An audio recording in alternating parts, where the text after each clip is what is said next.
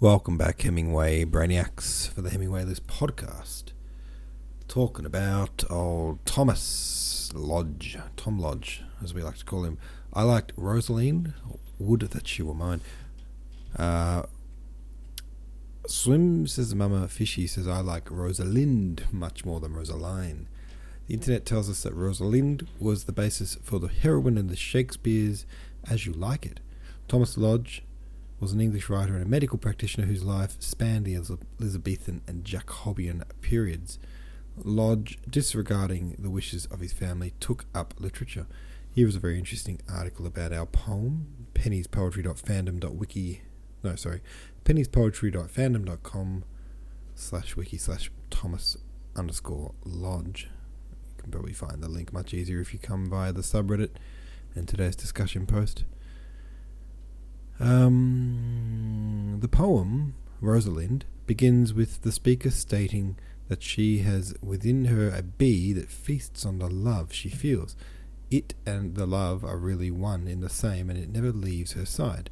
It is there while she is sleeping and awake. The speaker considers for a time whether or not to rid herself of love, but by the end of the poem, she comes to the conclusion that she must accept how she feels. The anguish is a necessary part of being in love. There you go. That's nice. Nice little metaphor. Um, all right. Today's poet is George Peele, and when we get to the second poem, it's got a very interesting title. But let's start at the start. George Peele was born in 1558 question mark and born, uh, died in 1597. The first poem is called Fair and Fair. Sinan, fair and fair. I guess that's the name, Sinan. Fair and fair, and twice so fair, as fair as any may be, the fairest shepherd on our green, a love for any lady. Paris. Fair and fair, and twice so fair, as fair as any may be, thy love is fair for thee alone, and for no other lady. Sinan. My love is fair, love, my love is gay, as fresh as been the flowers in May. And of my love more, my roundelay, my merry, merry, merry roundelay, concludes with Cupid's curse. They that do change old love for new, pray gods they change for worse. Ambol, ambo simul. That they that do change old love for new, pray gods they change for worse. Cena, fair and fair, etc. Paris, fair and fair etc. Thy love is fair, etc. Sinan, my love can pipe, my love can sing, my love can many a pretty thing, and of this his lovely praises ring, my merry, merry, merry roundelays, amen to Cupid's curse, they that do change, etc. Paris, they that do change, etc. Ambo, fair and fair, etc. Seems very much like a lyric, um, interesting one though. And here we go the second poem, I think you'll recognize.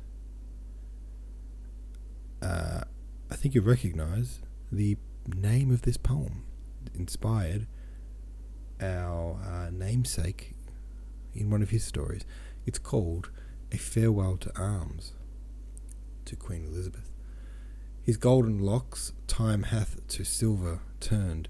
O time too swift, O swiftness never ceasing. His youth against time and age hath ever spurned, but spurned in vain, youth wane, waneth by increasing. Beauty, strength, youth are flowers but fading seen. Duty, faith, love are roots and evergreen. His helmet now shall make a hive for bees, and lovers' sonnets turned to holy psalms. A man at arms must now serve on his knees, and feed on prayers which are age his alms.